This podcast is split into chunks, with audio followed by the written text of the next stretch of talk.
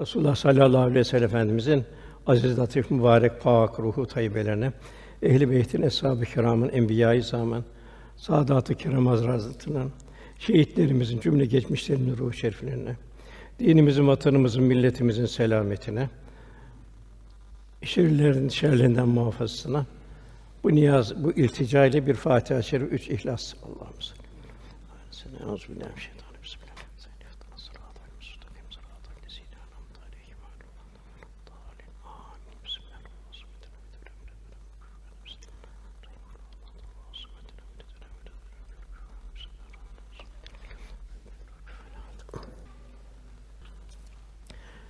Cenab-ı Hak bizim Resulullah sallallahu aleyhi ve sellem Efendimizi yakından tanımamızı istiyor.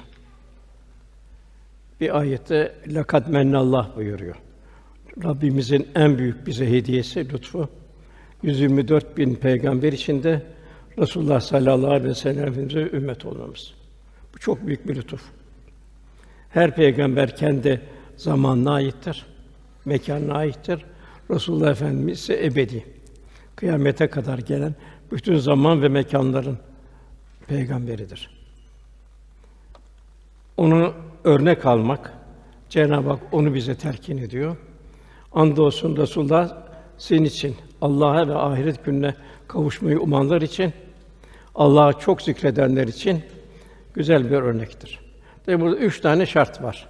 Birinci şart Allah'a kavuşmayı umanlar. Demek ki bu şartın muhtevası hayatımız Allah rızası üzerinde olacak. Daima her halimizde biz kendimizi muhasebe edeceğiz. Acaba ben Allah rızasında mıyım bu halimde? Gözlerim, ağzım, dilim, kulaklarım Allah rızası üzerine mi? İkincisi ahirete kavuşmayı umanlar. Bir Müslüman ahirete daima gözü önünde bulunuyor. Dünya bir mektep, ilahi bir mektep. Cenab-ı Hak inse ve cinne bir mektep olarak hazırladı. İnsanın bir endam aynası. Daima insan ahireti unutmayacak. İkinci şart bu. Tabi ahireti unutmadığı zaman da nefsani arzulardan bir ateşten kaçar gibi kaçacak. Üçüncü şart Allah'a çok çok zikredenler. Yani bütün mülk Allah'ın. Bütün yaratılan Allah'ın. İlahi sanat harikası. Her neyi baksa, çiçeğe baksa, semaya baksa, toprağa baksa, kendine baksa, evlatlarına baksa daima Cenab-ı Hak hatırlayacak. İşte bu üç şartı taşıyanlar için Resulullah Efendimiz üsve-i hasene örnek şahsiyet, örnek karakter. Bu da zihni bilgiden ziyade kalbin işi, kalbin sanatı. İşte sahabi efendimiz efendimizi yakından okudu. İkra bismi rabbikellezî halak yaratan Rabbin adıyla oku. Resulullah yakından okudu. Ona hayran oldu. Efendim daima gönüllerinde taşıdılar. Efendimizin adları iman nuruyla cahiliye karanlığından sahibi sıyrıldı. Efendimizin rahmet nefesi onları bir hayat kaynağı oldu. Efendimizle beraberliğin lezzetini tattılar. Öyle bir lezzet tattılar ki Efendimizin gönlünde yer etmek, onunla ahirette beraber olmak için daima emret ya Resulallah canım malım her şeyim sana feda olsun dediler. Yine şöyle bir peygamberler tarihine baktığımız zaman Miraç yani semalara yükselmek. Yedinci semanın sonuna kadar gitmek. Sema sonsuz. Orada Cenab-ı Hak'la mülakatı var efendimizin. Habib ve mahbub arasında. Bu yalnız Peygamber Efendi var der hiç peygamberde yok. Efendimize çok ayrı Cenab-ı Hak lütfu var. Yine Kadir gecesi yine bilebildiğimiz kadar yalnız Resulullah Efendimize aittir. O Kadir gecesinde Cenab-ı Hak bin ayın yani 80 küsür senenin ecrini bir gecede ihsan ediyor. Tabi buna nasıl bir teşekkür edeceğiz? O gece melekleri indiriyor, Cebrail iniyor. O melekler dua ediyor. Cenab-ı Hakk'ın Resulü'ne lütfu ve bu vesileyle ümmeti Muhammed'e lütfu.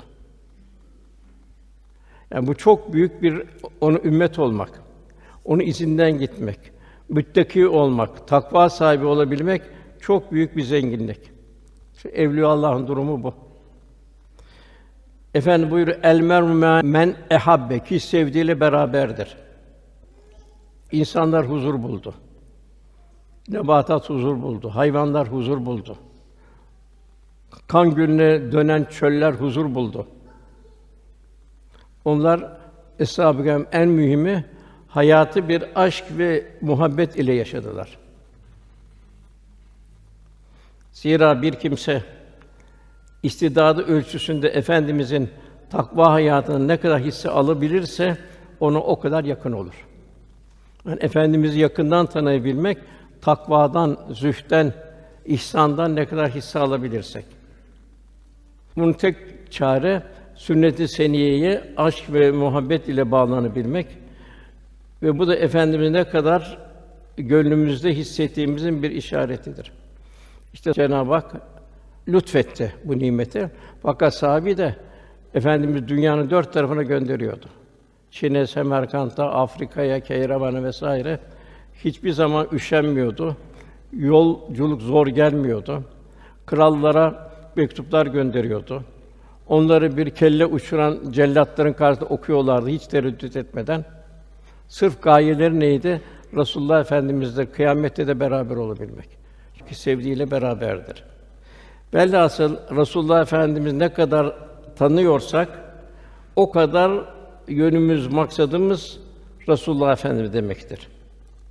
Onun için Resulullah Efendimizin hayatının o örneklerinden ders almak, ona zahiren ve batinen tabi olabilmek, onun yüce ahlakını bürünerek onu satırlardan ziyade kalben, bedenen yaşayarak tanıyabilmeye mecburuz. Kur'an kelamda bir mucize, kainat fiilde bir mucize, Resulullah Efendimiz insanda bir mucize. Üç tane mucize kıyamete kadar devam edecek. Yani efendimiz insanda tecelli eden bir sanat harikası. Her bakımdan mükemmel, eşsiz bir misal. Kullukta bir abide, bütün dertlerin dermanı, her asırda gelen müminlere efendimiz bir reçete. Yani alemlere ve insanlığa yegane rehber.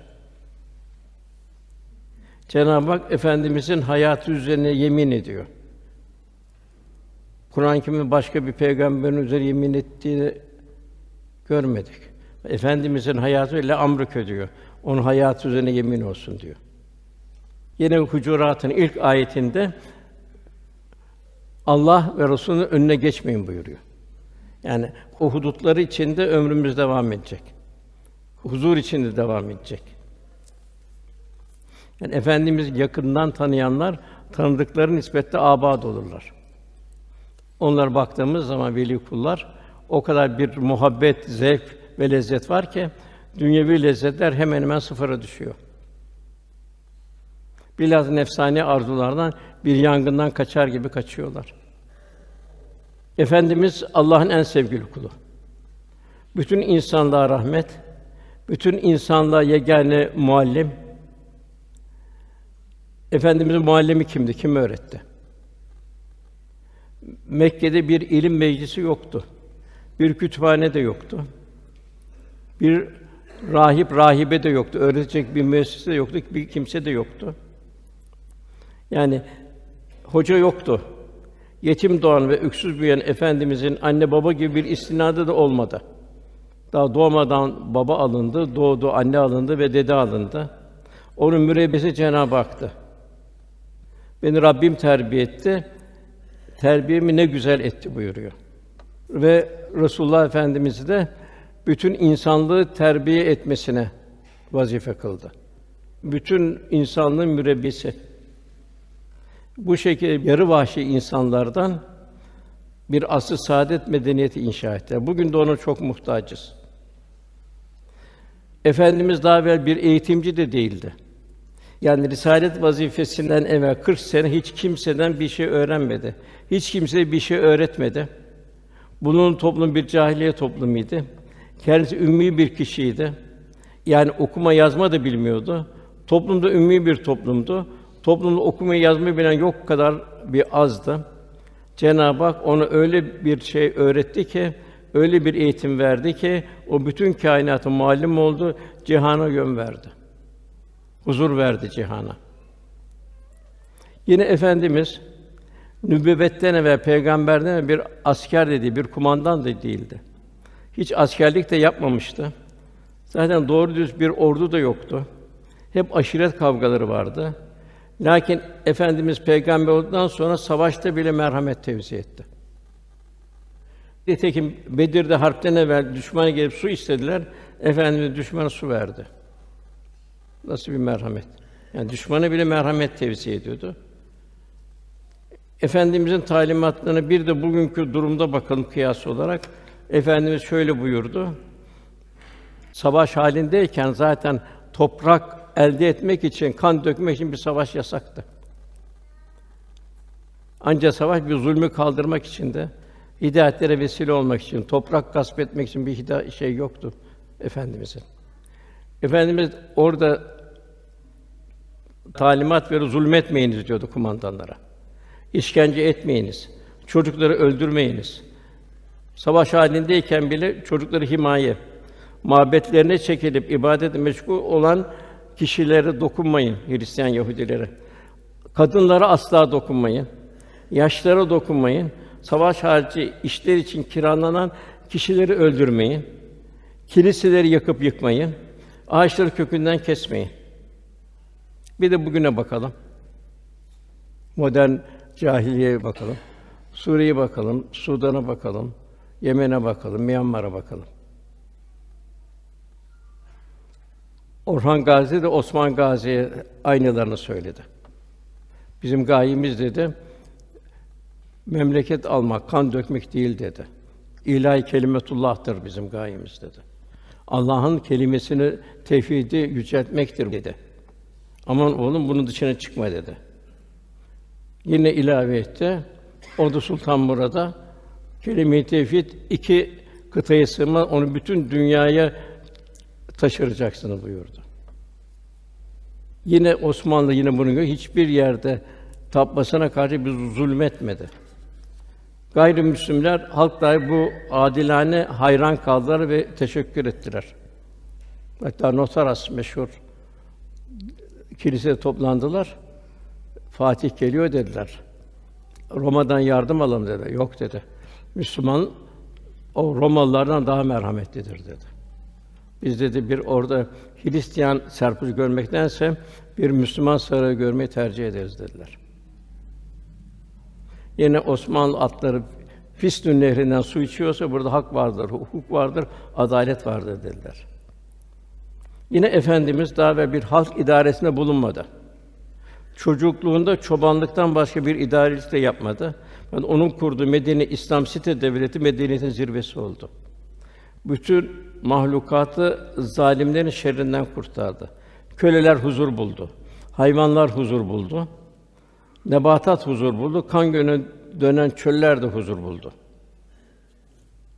Mehmet Akif'in ifadesiyle aczin ki ezilmekte bütün hakkı dirildi, zulmün ki zeval aklına gelmezdi geberdi. Yine Resulullah Efendimiz bir hukukçu değildi. Hak ve adalet tevzi etmek konusunda hiçbir tecrübesi de yoktu. Yani onun veda hutbesi en mükemmel insan hakları beyannamesidir. Değişmez bir anayasadır. Her devirde anayasa değişiyor ve İslam'ın anayasası efendim veda hutbesi en muhteşem bir anayasa. İbn Hazım diyor, Peygamberimizin diyor siretinden başka bir mucize olmasaydı diyor, onu diyor hayatı mucize olarak kâfiydi. İslam fıkıh metodolojisinin meşhur semalarından Karafi de Resulullah'ın başka hiçbir mucize olmasaydı onu eshab-ı kiramı yetiştirmesi, yarı vahşi insanlardan medeni insanlar haline getirmesi bile onun peygamberliğine en büyük delildi. Velhasıl kıyamete kadar mümin gönüllerde insanlıktan abide efendimiz. Yine Cenab-ı Hak Resulullah Efendimizin tabi olmamızı bize bildiriyor. Men yudir Rasûle fakat eta Allah. Kim Rasûle itaat eder, Allah'a itaat etmiş olur. Yani demek şunu düşüneceğiz. Cenab-ı Hakk'ın en büyük yetiştirdiği peygamber Resulullah Efendimiz'di. Öyle bir yetiştirdi ki onun ahlakı, kıssalar hala bütün insanlığa örnek teşkil ediyor. Hatta gayrimüslimler bile zaman zaman bahsettiler. Mesela o ihtilalci Fransa'da Lafayette dedi, ey dedi büyük Muhammed dedi, sen dünyada tevzi eden hak hukuku dedi, şimdiye kadar kimse tevzi edemedi dedi. Bunun gibi çok meşhur kişi de efendimize hayranlığını belirttiler. Gerçek tahsil efendim yakından tanıyabilmek, onu okuyabilmek. Sahibi onu okudu, faziletler medeniyeti inşa etti. İnsan gönül verdiği kişiye meftun olur ve hayran olur. Muhabbet akışı neticesinde sevilenin hali sevene sirayet eder. İşte kalbinde varsa Ebu Bekir'e ilka ettim buyuruyor. Bu sebeple bizler de Allah Resulü'nü ne kadar seviyorsak efendimizin güzel ahlakı muhabbetimiz ölçüsünde hal ve davranışta aksetmesi lazım. Muhabbet fedakarlığı getirir. Fedakarlık oldukça da ibadette bir lezzet haline gelir. Amellerde kolaylaşır. Muhabbet nedir? Muhabbet iki kalp arasında bir ceyran hattıdır. İşte sahibi efendimiz bu ceyran hattını kurdu. Sahabi de kurdu, tabiin de kurdu. Ondan sonra gelen veliler de kurdu. Veysel Karni dünyada görüşmediler. Yemen tarafına göndü. Ben dedi Yemen'den gelen nefisi rahmaniyi duyuyorum buyurdu. Velhasıl ilk ayet Cenab-ı Hak bize Muhammed Resulullah yani Muhammed Allah'ın Resulüdür. Yani bu bize çok büyük bir lütuf. Tabi sümmelet eline yevmizin aninin verdiği nimetlerden sorulacaksınız. En büyük nimet de Resulullah Efendimizin yaşadığı gibi eshab misali yaşamaya gayret etmek. Ondan sonra gelen ayet vellezine me eşitta alel küffar beraberinde bunlar da kâfirlere karşı çetindir. Şimdi burada birinci vazife demek birinci akaid oluyor. Bir müminde akaid sağlam olacak. Demek ki kâfirlere benzemeyecek. Tabi teknik hayat ayrı. Fakat bir dostluk olarak Müslüman Müslüman dostluk kalacak. Burada en dehşetli Ebubekir Efendimizi görüyoruz. Ebubekir Efendimiz ve Resulullah Efendimiz kalbimde ne varsa Ebubekir'e ilka ettim buyuruyor. Biz nereden misal alacağız? Toplumdan misal alacağız. Hayır. Cenab-ı Hak buyuruyor İslam dinine girme hususunda öne geçen ilk muhacirler. Kimler bunlar? Mekkeliler. Bütün cefaya katlandılar. Hatta cefa zaman zaman safa haline geldi. Onlar ensar, Medineliler. Onlara fazilete tabi olanlar var ya, işte onlardan Allah razı olmuştur. Cenab-ı Hak bütün insanlığa kıyamete kadar bütün Müslümanlara Mekke Müslümanları, Medine Müslümanları misal veriyor. Tabi burada bilhassa günümüzde en mühim Allah'ı ve onu sevdiklerini sevmek kadar onu sevmediklerinden kalbe uzaklaşmak da imanın saat şartlarındandır. Yani Allah Resulü ne kadar seviyoruz, efendimizi ne kadar seviyoruz. Müslümanı ne kadar seviyoruz, Kur'an ne kadar seviyoruz. ibadetleri ne kadar seviyoruz. Bu bize Allah'a yakınlığımızı gösterir. Fakat Allah'ın Resulullah'ın sevmediklerinden kalben uzakta kalmak da imanın bir sıhhat alametidir. Batıla ve şerre nefret hissi taşımamak imandaki zaaf ve kusurun bir göstergesidir. Hadis-i şerif buyuruluyor her kim Allah için sever, Allah için buz eder, Allah için verir, Allah için vermekten uzak durursa imanlı kemale erdirmiş olur. Yani Allah'ın dışında vermeyecek. Allah'ın emrettiği şekilde hayat. Yani israf vesaire veyahut da Cenab-ı Hakk'ın istemediği taraflara doğru bir meyli olmayacak. Yani bir mümin bütün hissiyatını rızayı ilahiye göre tanzim edecek. Sevdiğini Allah için sevecek. Nefret ettiğinde Allah için nefret edecek. Onun için imanın kemali nerede olacak? Layıkına muhabbet. Allah'a muhabbet, Resulullah'a muhabbet, Kur'an'a muhabbet. Layıkına muhabbet, müstakına nefret. Onun karşısında nefret, işte bu Ebu Leheb, bu Tebbet Yeda suresinde. O bize bir misal. Yani bütün hislerimizin ölçüsü Allah Resulüne uygun olacak. Allah'ın razı olduğu bir kul olacağız. Abdullah İbn Abbas Hazretleri asırlarına şöyle buyurdu: Sevdiğini Allah için sev, terk ettiğinde Allah için terk et. Bilmiş ol ki Allah'ın rızasını bu şekilde kazanacaksın. Maalesef diyor ta o zaman diyor İbn Abbas. Maalesef bugün insanlar iyice dünyalık oldular. Muhabbet ve nefretleri sırf dünya menfaatleri için oldu. Lakin mümin hayra anahtar, şerre kilit olacak. Halkın ve hakkın hayrı için yücelmesini çalışacak. Bununla beraber şeytani, nefsani çirkinliklere dur demek için de gayret edecek. Çünkü şer ve batıla mani olmak da imanın bir gereği. Mesela bir mümin Allah'ın yasaklarının açıkça çiğnendiği bir yere davet edilirse, burası çok mühim. Davet eden kim olursa olsun oraya gitmeyecek. Yani Allah rızası mı, kul rızası mı? Allah için buğzunu gerektirdiği tavrı gösterecek. Ayeti şöyle buyurulur: O müminler ki boş ve yarasız şeyden yüz çevirirler. Mümin daima Allah'ın şahidi olacak ya, yani, dinin temsilcisi olacak. Ayette böyle buyuruluyor. İşte böyle sizin insanlığa şahit olmanız, Resul de şahit olmaz ise mutedil bir millet, hayırhah bir millet kıldık buyuruyor. Taklit hastalığı. Gayrimüslimlere benzememek, onların nefsani hayatlarını taklit, imanı tehlikeye atan hususlardan biri. Taklit zamanla alışkanlık ve huy haline geliyor. Sonra ise şekli beraberlik, zihni beraberliği, zihni beraberlikte kalbi beraberliğe kadar gidiyor. Bunun içindeki hadis-i şerifte men teşebbi bi kavmin fe Kim bir kavme benzemeye çalışırsa o onlardandır. Örnek Kur'an'dan ve sünnetten olacak. Taklit meyli bir insanın fıtratında az çok mutlaka mevcut. Ve mümin gayrimüslimler ibadet dahi muhalefet edecek. Mesela 10 Muharrem orucunda Efendimiz o zaman da Yahudiler madem 10 Muharrem'i tutuyor, biz bir gün evvel bir gün sonra tutalım buyurdu.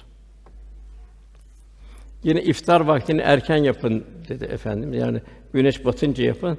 Yahudiler yatsı vakti, yıldızlar gözünce yapardı. Onlarda sahur yoktu. Efendimiz sahurda mutlaka yemek yiyin buyurdu. Onlar haçta Müzdelife'de güneş doğduktan sonra çıkarlardı. Siz güneş doğmadan Müzdelife'den çıkın buyurdu. Yani ibadette bir dahi benzememek. Yani bu kadar iş öteye gidiyor. Yine farz olan orucun dışında yani Ramazan'da geldi o hariç cumartesi günü oruç tutmayın buyuruyor. Cumartesi, pazar günü müşriklerin bayram günleri ben onları muhalefet etmek isterim buyuruyor. İbadette dahi farklı olmak, muhalefet etmek. İslam'dan önce Hazreti İbrahim'den kalan fakat tahrif edilen, bozulan bir hac ibadeti vardı. İşte müşrikler o zaman güneş doğmadan ayrılmazlardı. Hazreti Osman radıyallahu anh Hudeybiye'de müşrikler Müslümanları Mekke'ye sokmadılar. Efendim akrabalar olduğu için Hazreti Osman'ı Mekke'ye gönderdi. Onlar dediler ki sen de bizim akrabamızsın, sen serbestsin, sen tavafını yap. Fakat Muhammed'i buraya sokmayız Müslümanlar dediler. Hazreti Osman radıyallahu anh, akrabalarına döndü. Resulullah'ın olmadığı bir ibadette bile ben yokum dedi. Yine hadis-i şerifte buyruluyor. Ümmetimin fesada uğradığı dönemde sünnetime yapışan kişiye şehit sevabı verir. Daha bir dehşetli bir hadis-i şerif. Sizin karşınızda sabır günleri var. O günlerde sabretmek, o zor günlerde, yani İslam'ı istikametle yaşamak, kor ateş avucunda tutmak kadar zordur. Onların arasında salih amel işleyene, onun gibi amel edene 50 kişinin sevabı vardır. Ecdadımız Osmanlı 24 milyon kilometre bir alana hakimdi. Bu coğrafyada farklı din, dil, ırk mensubu birçok milletler arasında birlikte yaşadı. Daima İslam'ın izzet ve şerefini kurudu.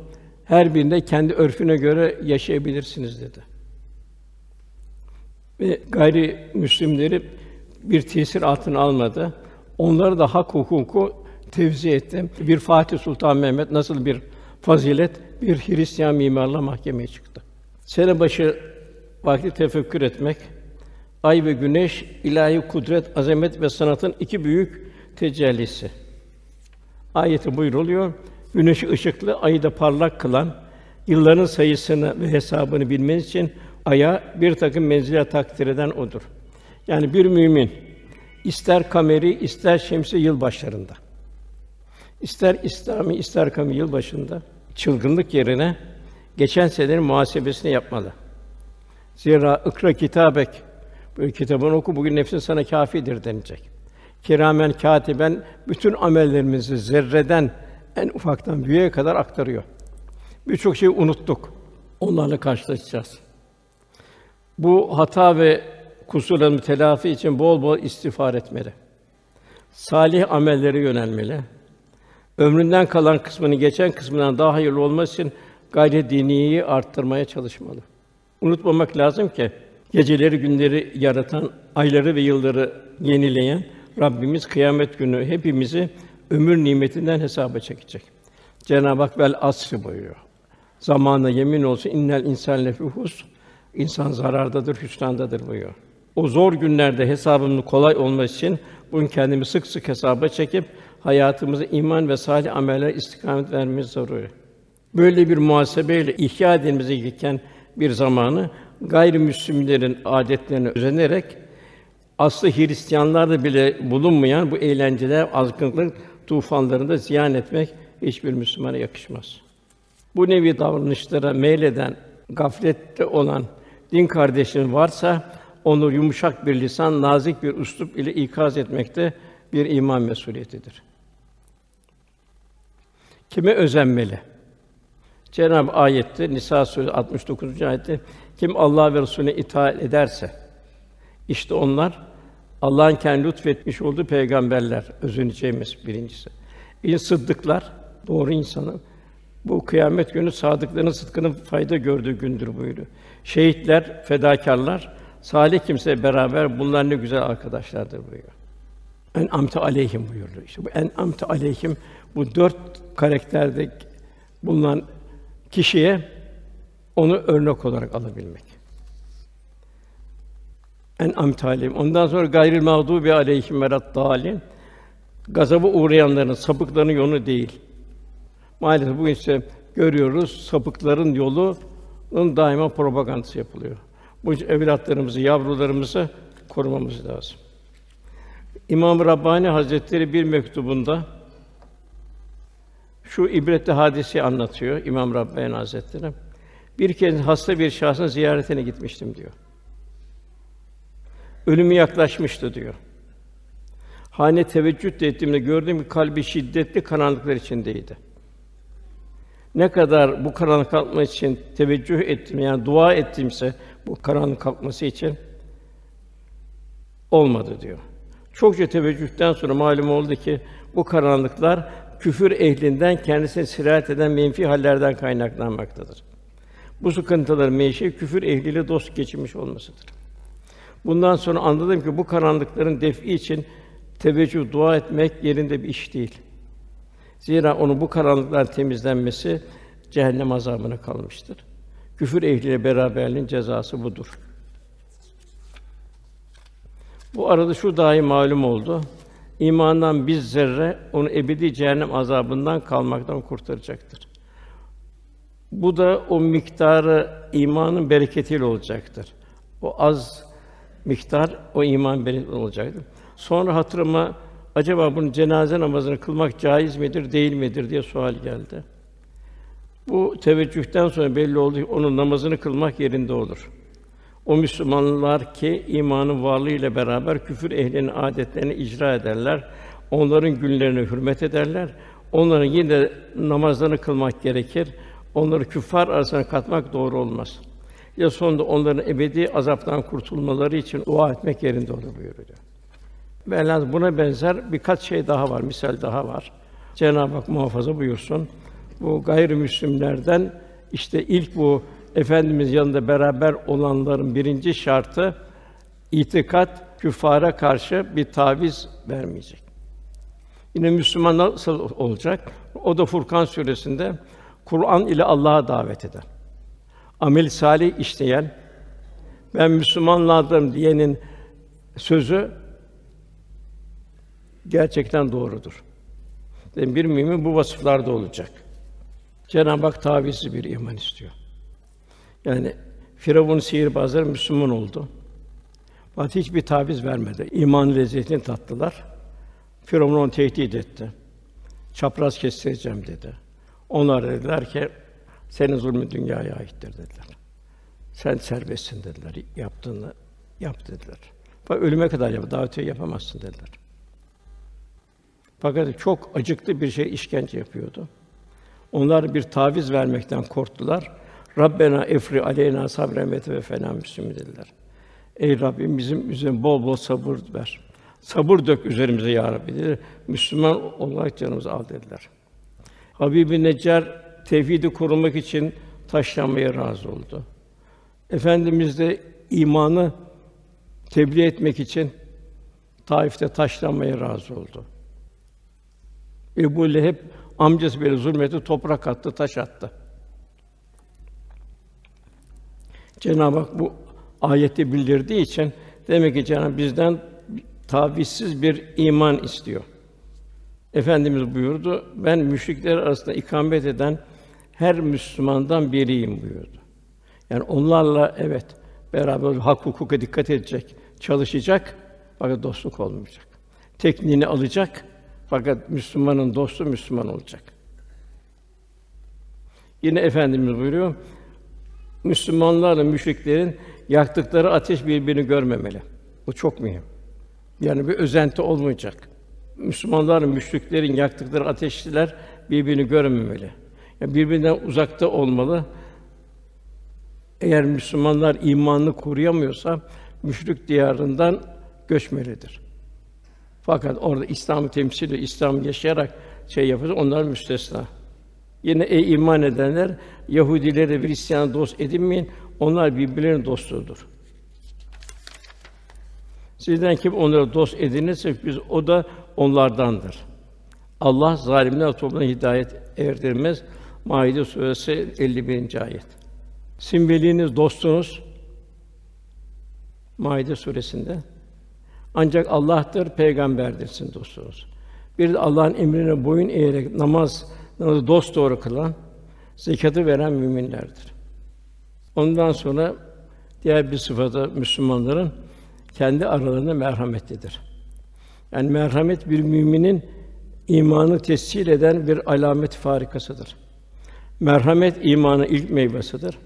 Merhametli olmak Rahman ve Rahim esmasının mümin şahsiyetinde ki bir tecellisidir. Merhamet nedir? Sende olan, onda olmayan mahrumlara ikram etmendir. Diğer ifadeyle merhamet başkasının mahrumiyetini telafi için onların yardımına koşmaktır. Onu eksikliğini telafi etmektir. Zira bir mümin mümin cinnetlidir. Ondan sonra gelen ayette Teram rükkan sücceda onları rükû ederken, secde ederken görürsün. Yani bir mümin namaza severek koşacak. Severek namaz kılacak. Onun rükûsu, secdesi ayrı bir güzellik olacak. Bir rahmet olacak. Numune misal olacak. Ondan sonra müminin niyeti ne olacak? Onlar Allah'tan lütuf ve rıza isterler. En mühim şey Allah rızasını elde etmektir. Kurtuluş da orada. Ondan sonra min eseri sucud onların yüzlerinde güzel bir sima var, bir nuraniyet vardır. Bu Tevrat'taki İncil'deki şeyler, vasıflar yine onlara bir hizmet ehli olacak. Cenab-ı burada bir misal veriyor. Onlar filizini yarıp çıkması topraktan gittikçe onun kuvvetinde kalınlaşmış, gövdesi üzerine dikilmiş bir ekine benzer ki bu ekincilerin hoşuna gider. Allah böylece ona çoğalıp kuvvetlendirmekle kâfirleri öfkelendirir. İşte günümüz. Müminlerdeki gayretler, çalışmalar vesaire küffarı öfkelendiriyor. İslam fobi diyor. Kendileri fobi. İslam merhamettir, şefkattir. Velhasıl Cenab-ı Hak müminlerin bu gayretleri karşısında, bu hizmet bu vasıfları karşısında Allah onlara iman edip salih amel işleyenlere mağfiret büyük bir mükafat vaat etmiştir. İşte bundan Peygamber Efendimizin yanında bulunan kişiler olmuş oluyor. Tabii demek ki burada şöyle kısa şey yaparsak imandan bir taviz olmayacak. Onun hiçbir adetlerine, örflerine bir Müslüman bulaşmayacak. İkincisi merhametli olacak. Bir kardeşinin ihtiyacını görecek, kardeşini kendi zimmetli olarak bilecek. Ondan sonra namaz göre namazı çok dikkatli, huzurlu, huşu içinde olacak. Onu Allah'tan ne isteyecek? Niyeti temizliği, Allah rızasını isteyecek hayatta. En büyük isteği olacak. Ondan sonra sen onlara min eser sucud bir secde alameti gösteriyor. Bir nurani ferahlık. Dördüncüsü bir hizmet ehli olacak. Öyle bir hizmet olacak ki bu hizmet küffarı öfkelendirecek. Allah da bu hizmeti bunlara büyük mükafat verecek inşallah. Cenab-ı Hak bu amelleri ifa edip Resulullah Efendimizin civarında olabilmeyi cümlemize nasip eylesin. Duamızın kabulü niyazı lillahi teala Fatiha.